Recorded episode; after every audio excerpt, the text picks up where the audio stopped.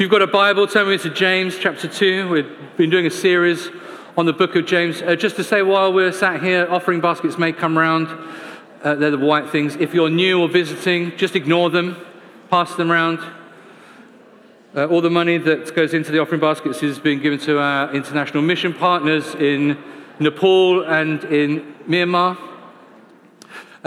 Also, just a heads up, next week, next Sunday, we're very excited. Lisa Samuelson from the Yangon Vineyard in Myanmar is going to be speaking, uh, telling us and giving us an update as to all the stuff that's going on in Yangon. There, as we said a couple of weeks ago, they're planting a church in Mandalay, uh, and they're doing some fantastic work rescuing particularly young girls, young women from uh, the sex industry in uh, Southeast Asia. So, coming on to that, that will be amazing. Uh, James chapter 2. There's, uh, there's still lots and lots of debate, there probably always will be, about whether Britain uh, can ever be a classless society. Baroness Thatcher, um, she once said that class is a communist concept. The more you talk about class, or even about classlessness, the more you fix the idea in people's minds. Uh, Prince Edward said, We are forever being told that we have a rigid class structure. Well, that's a load of codswallop. You might say that.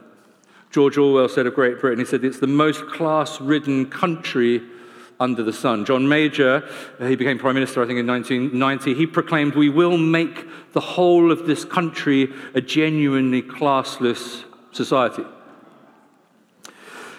That was a little while ago. How are we doing? Uh, uh, a, a, chap called uh, Harry Wallop, he, he, he, wrote a book a few years ago, it's called Consumed um, How Shopping Fed the Class System. Now, Harry Wallop, he, is, he, he, he's written this book and he assures us that his father's title as the younger son of an earl is about the lowliest one that you can get. Uh, Harry, growing up, his greatest fear at prep school was the uh, local comprehensive boys who used to lob cans of Coke onto the uh, eighth green of the prep school's golf course.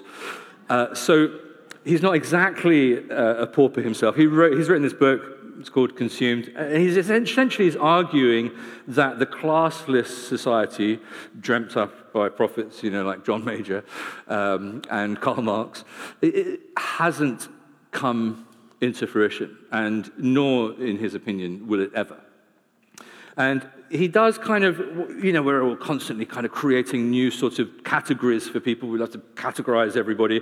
Uh, he says that um, a change has taken place because we now have a consumer society, and that class no longer depends so much on um, how you came across your money, how you earned it, or how you inherited it, um, but that it's defined now much more on how you spend what you have. And so he identifies a whole new kind of uh, set of groupings. And uh, right at the top, uh, he describes um, the, what he calls the Portland privateers. These are, like the, these are like the international super rich. They're named after the private clinic where they like to give birth to the, the Hermiones and the Crispins of this world. Uh, the, the, the, the Portland privateers, these are like the banking class. They're, they're incredibly wealthy. They live in little pockets of West London and North London. They're more likely to meet their neighbors when they're skiing in Gstaad than they are down the local pub. Uh, and then he comes across another group of, rock, uh, uh another group of, uh, people. He calls them the Rockabillys. And uh, these are the sort of Tatler reading, public school is red chino wearing, not looking anywhere right now, um, named, they're named for the, the Cornish town of Rock, uh, upon which they certainly used to descend uh, upon it like locusts every summer. And, and, and the, the of this chap, he's got a, a sneaking affection for them because they're sort of, he says that they're sort of, sort of effortless and really thoughtless, actually, about their pleasures, you know, where they buy their rugby shirts from, you know, because that's what you do. Uh, then in the middle, you're coming down to the middle, you've got the Middleton classes, uh, obviously named more after Carol than after Kate. Uh, and they're essentially the sort of the, the, lower middle classes, you know, done good, you done good. And then you've got the sun skittlers, and these are like the tabloid readers. Um, apparently, they're unironic players, un- unironic players of uh, Skittles. Uh, they seem to be content to remain uh, to do to remain to do so. Uh, they're the cheerfully, often fake tanned types. Um, these really are sort of the offspring of a generation that bought their homes under Thatcher, if anyone can remember that far back, and um, seem to be doing quite well uh, as a result. And then you come down, he's got, he describes what he calls the Asda mums. Uh, these are the sort of mums who really worry about what um, their children are going to eat. And so the mums eat sort of tinned food so that their children can eat branded treats. And then bringing up the rear, he's got this um, category he describes as the bling dripping um, hyphen leads. And he describes them because of the proliferation of the new kids' names that are sort of emerging, like Demi Lee, Chelsea Lee, Tia Lee, Katie Lee, and so on and so on and so on. And then uh, there's, a, there's another group that I haven't mentioned, and this is a group of people who he says usually turn their noses up at the whole thing, and he, describes them as the sort of wealthy, liberal, uh, butcher block owning, tamarind paste acquiring, fiddly Italian coffee pot using folk that he calls the wood burning stovers, just in case anyone has one of those. Um, these are the people who like to wander around in Birkenstocks, um, steady, uh, like to eat from organic veg boxes, and he says to them, Don't be fooled, you're up to your neck in the class system too. If you've got a Bible, turn me to James chapter 2 and let's see what James has to say, what the Bible has to say that might help us on this whole subject. James chapter 2. The words should miraculously appear on the screen. My brothers and sisters, believers in our Lord Jesus Christ must not show favoritism. Suppose a man comes into your meeting wearing a gold ring and fine clothes, and a poor man in filthy old clothes also comes in. If you show special attention to the man wearing fine clothes and say, Here's a good seat for you, but say to the poor man, You stand, you stand there, or, or, or sit on the floor by my feet, have you not discriminated among yourselves and become judges with evil thoughts? Listen, my dear brothers and sisters, has not God chosen those who are poor in the eyes of the world to be rich in faith and to inherit the kingdom he promised those who love him?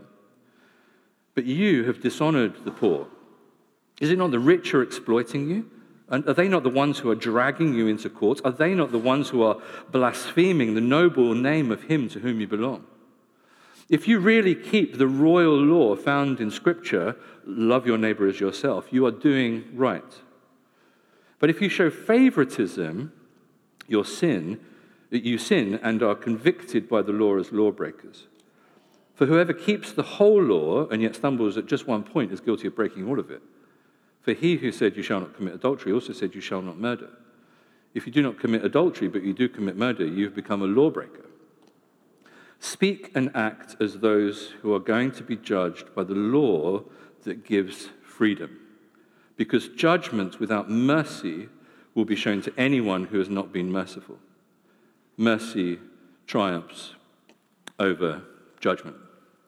In uh, Galatians chapter 3, uh, Paul writes this. He says, So in Christ Jesus, you're all children of God through faith. For you were all, all of you who were baptized into Christ have clothed yourself with Christ. You put Christ on.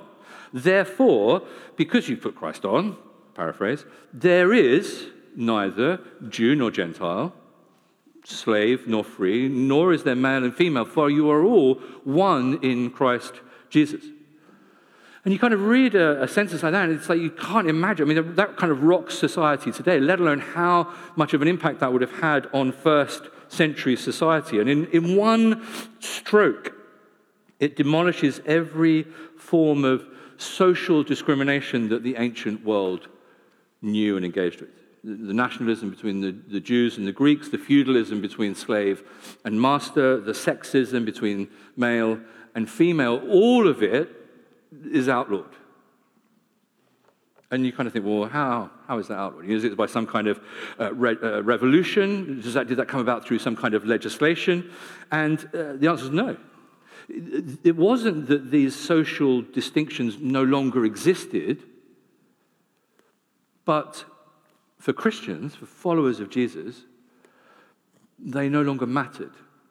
They no longer mattered because a new society had been formed, had been established, that, that transcended and superseded all of those old rules.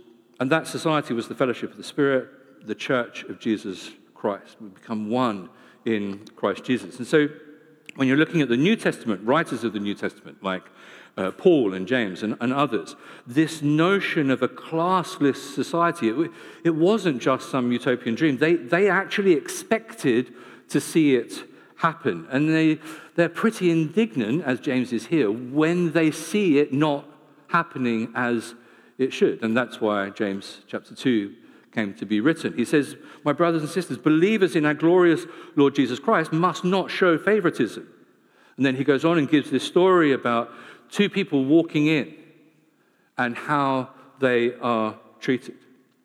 And so you've got class prejudice alive and kicking in, in the one place that it had absolutely no right, even to, so much as to darken the door.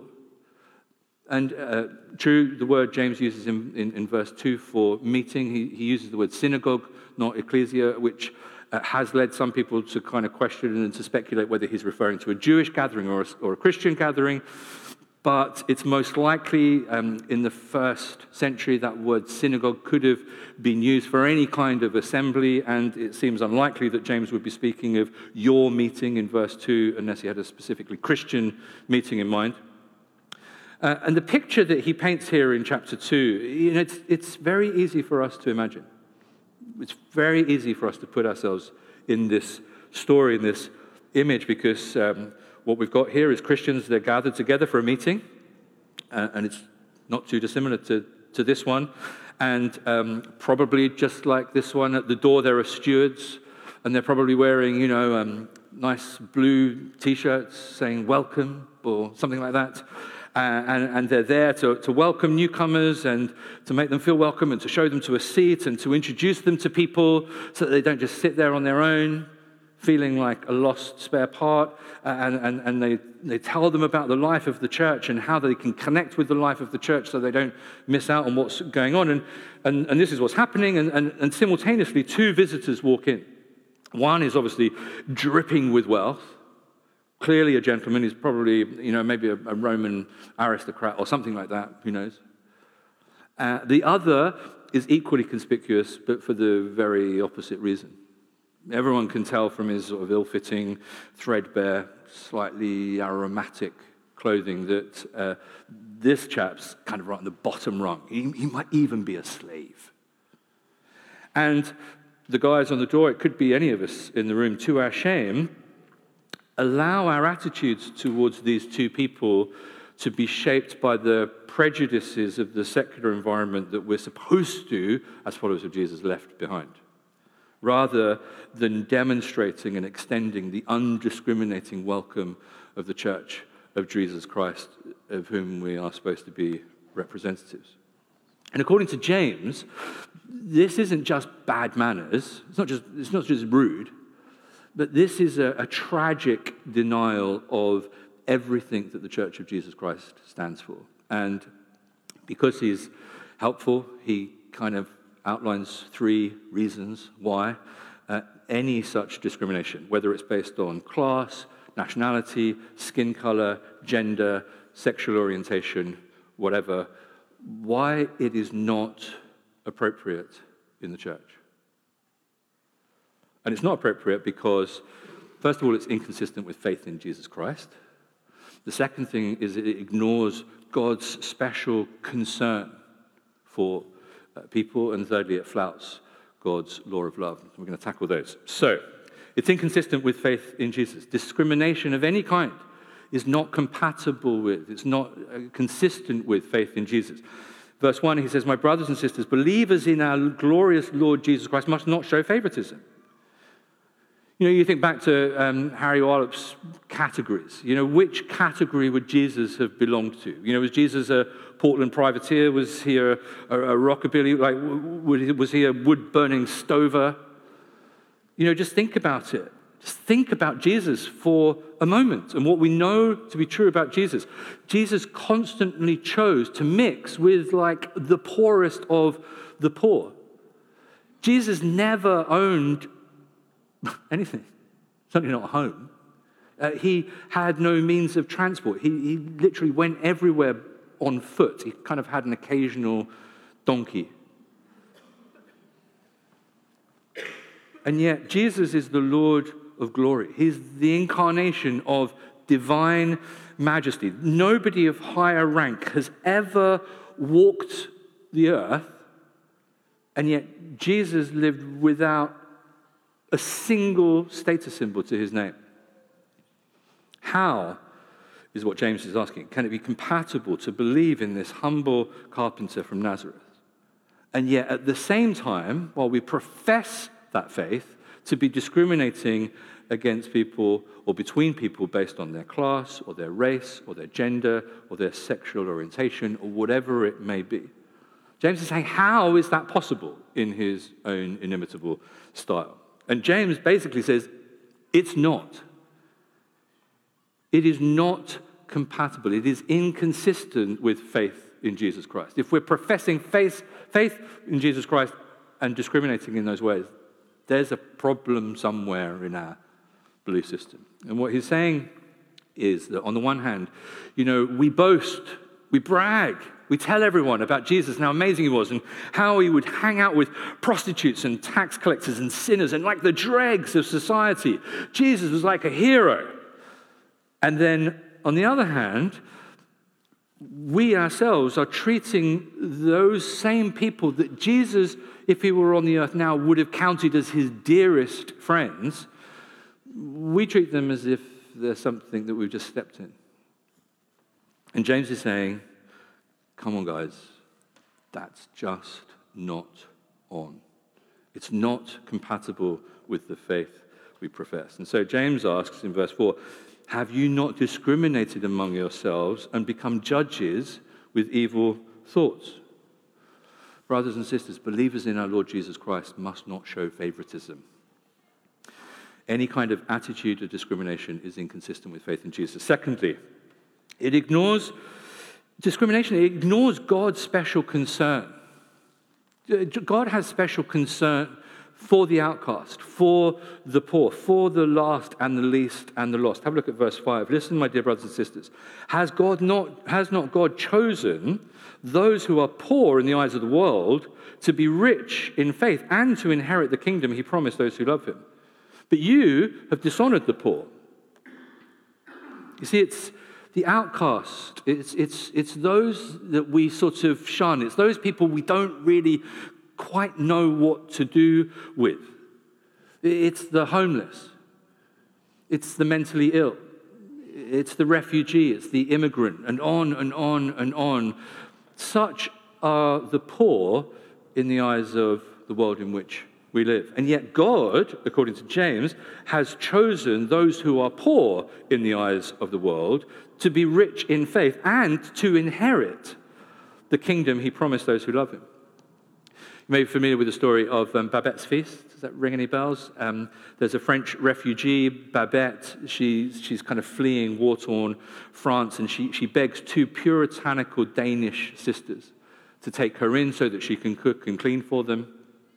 Uh, and then uh, it's around the time of the sister's uh, father's birthday that the, the, sisters decide to hold a small and very sensible. These, these sisters are very puritanical, they're very sensible, very pragmatic, they do everything right. Uh, they're going to have a very small and sensible uh, tea party. And, and they, they say tea and coffee and no food. It's going to be wild. And Babette, she's had, she's had some unexpected good fortune. She asks the sisters to allow her to throw um, a party to take charge of the celebration. Now, um, unlike the, the, the, the, sisters, the sisters lead a very s- simple, stoic life in the dark and dank that is Denmark. And uh, Babette, she's, she's, she's a Catholic. She, she's a foreigner. She's a stranger. She represents all of the seductions of the sultry South when she came.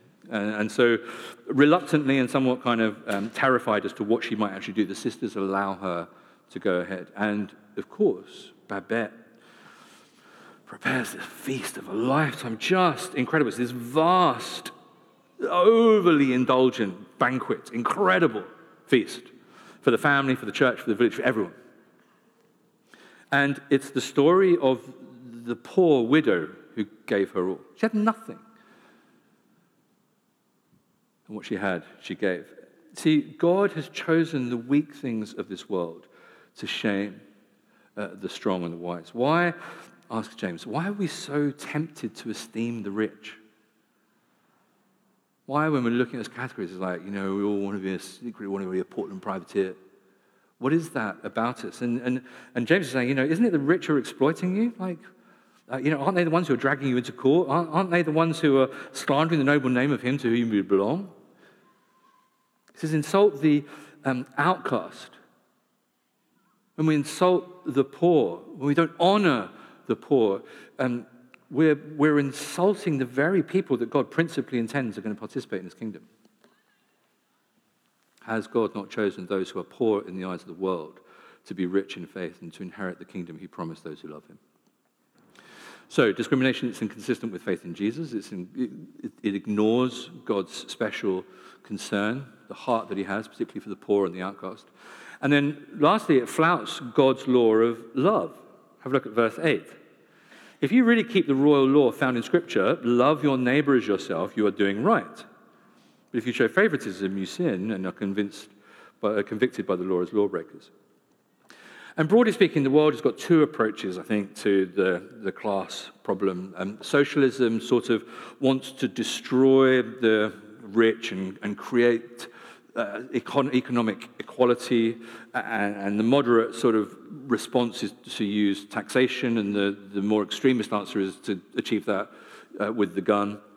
And the trouble is, as we have seen through history, in practice, it's very hard to uh, achieve total economic equality because what happens is that, that new elites emerge all over the place. Uh, you kill the czar, uh, back to your Russian history. You know, 1917, you kill the czar and his aristocratic family only to inherit a new tyrant who, when he laughs, respectable senators burst into laughter, and when he cries, little children die on the streets. Capitalism, on the other hand, has said, no, no, no, the answer isn't to destroy the rich. We don't want to do that. Um, rather, what we need to do is we give everybody the opportunity to get rich themselves. Because being rich is like the most important thing. Competition, that's the answer. But the trouble with that is, uh, by creating social mobility, you don't create um, a classless society. You just get greater division uh, with as much potential for separation and alienation. Anyway, according to James, the Christian answer is neither revolution nor competition. The Christian answer to all of this is love. Love. What Jesus does, so James says, is to create a society with like a whole new value system, a brand new uh, currency, one in which um, human dignity isn't measured by possessions, it's not measured by what we have. See, what the Bible says is that we are, we are important and we have dignity no matter what our economic or financial circumstances are. Rich or poor are all loved, not because of what we have, but because of who we are. This law of love is, is the fundamental presupposition of the kingdom of God. It's the law of the king, which is why James in verse 8 calls it the royal law. Uh, what must I do to inherit eternal life? An expert in the Old Testament asks Jesus, and Jesus responds, as you know, uh, love the Lord your God with all your heart and with all your soul and with all your mind. This is the greatest commandment. And the second is, is like it love your neighbor as yourself. All the law and the prophets hang on these two commandments. And then Jesus goes on and he tells the story of the Good Samaritan, really to illustrate, um, I think, just how hard it can be to do this stuff in practice. You see, because the Bible doesn't tell the Jews just to love their fellow Jews. The Bible doesn't say, Christians, just love all the other Christians. It doesn't say, just get along with the people who are like you, who talk like you, who went to the same schools as you, who have the same successes and anxieties as you, what some people unpleasantly call PLUs, people like us. The Bible doesn't commend us to a life of PLUs oh, I'll just hang out, you know, with the people I understand and with people who understand me, so we can talk all about the same things in all the same places. The Bible says, love your neighbor. And as the story of the Good Samaritan eloquently demonstrates, that means anybody and everybody all the time. this means anyone, anyone who, whose path crosses mine anyone whose path crosses as, anyone and everyone who interrupts my journey. That's who Jesus is talking about. You know, I think the only way that Christians get rid of their enemies uh, really is by making them their friends. Um, we're not free to despise people. We're not free to discriminate against people. We're not free to disregard people. We have been called to love them and serve. We're loving James, aren't we? It's awesome. It's amazing. It's so comfortable. We could just sit in it like a warm bath all day long until our skin dissolves. Uh,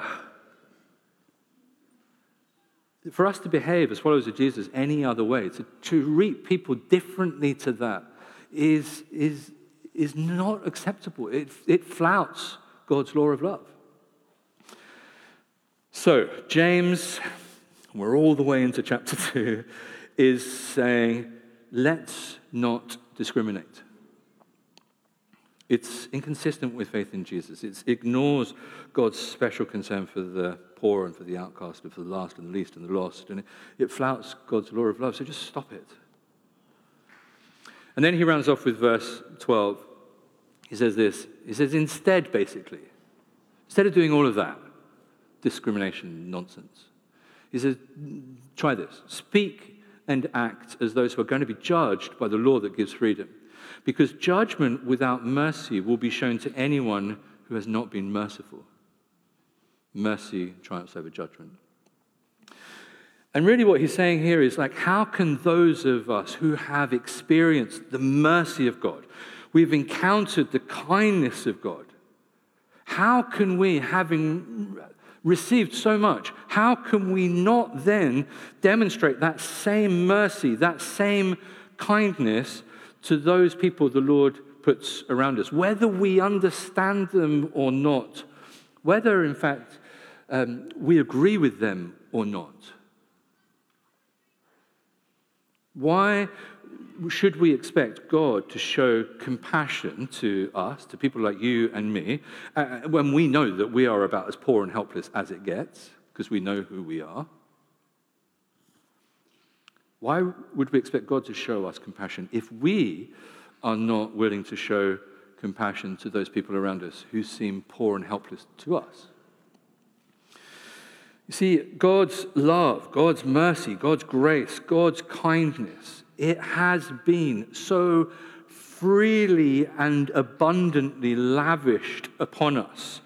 And um, that love and that mercy and that kindness and that grace just the endless, reckless goodness of God has been given to us, and it's not been given to us like in a little bottle.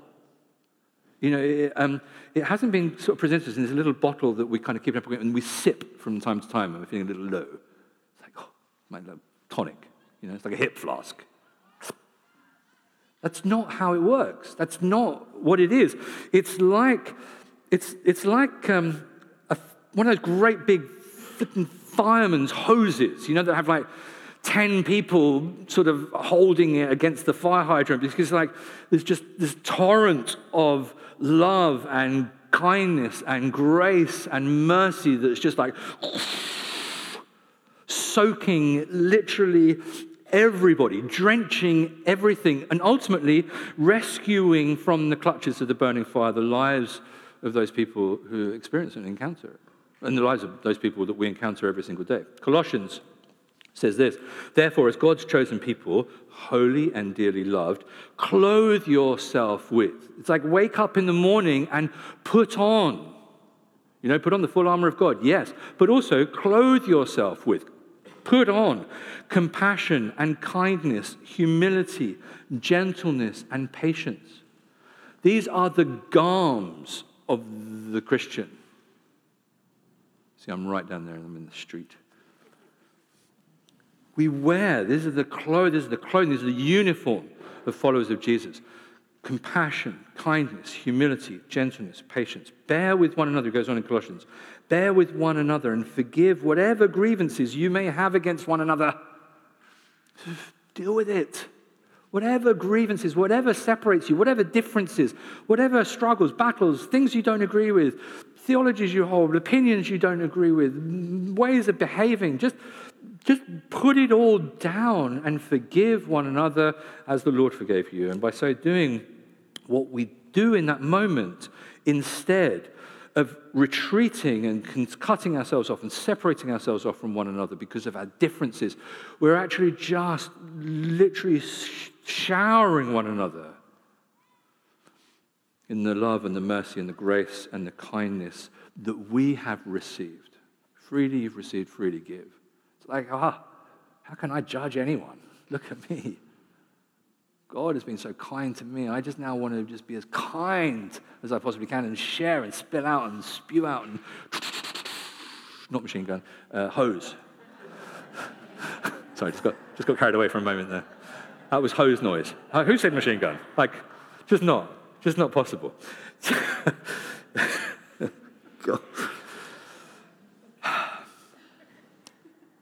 Compassion and kindness and humility and gentleness and patience.